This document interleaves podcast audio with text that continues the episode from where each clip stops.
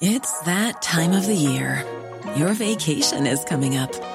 You can already hear the beach waves, feel the warm breeze, relax, and think about work. You really, really want it all to work out while you're away. Monday.com gives you and the team that peace of mind. When all work is on one platform and everyone's in sync, things just flow wherever you are. Tap the banner to go to Monday.com.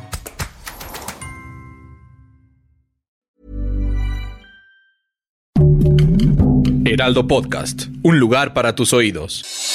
Noticias del Heraldo de México.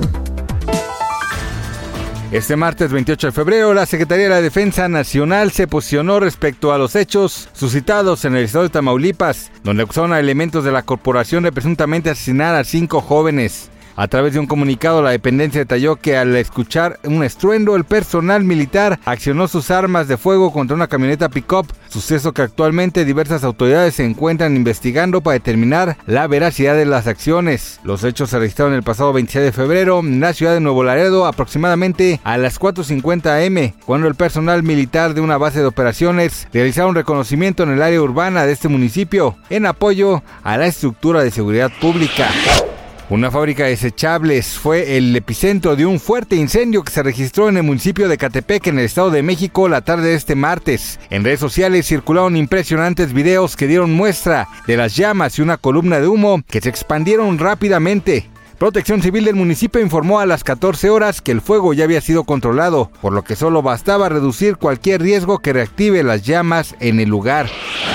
Vladimir Putin, presidente de Rusia, lanzó este martes una ley que prohíbe a los funcionarios estatales utilizar los extranjerismos, esto con el fin de proteger la lengua rusa de la influencia de otros idiomas, especialmente el inglés. De acuerdo con el mandatario, la medida fue tomada como parte de sus ideales de proteger a su nación de lo que él considera un occidente degenerado que intenta destruir a su país, misma idea que ha reproducido desde que inició el conflicto bélico con Ucrania hace exactamente un año.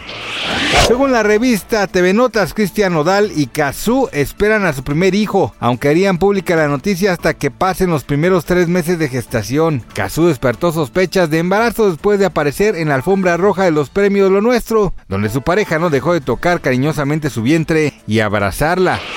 Gracias por escucharnos, les informó José Alberto García. Noticias del Heraldo de México.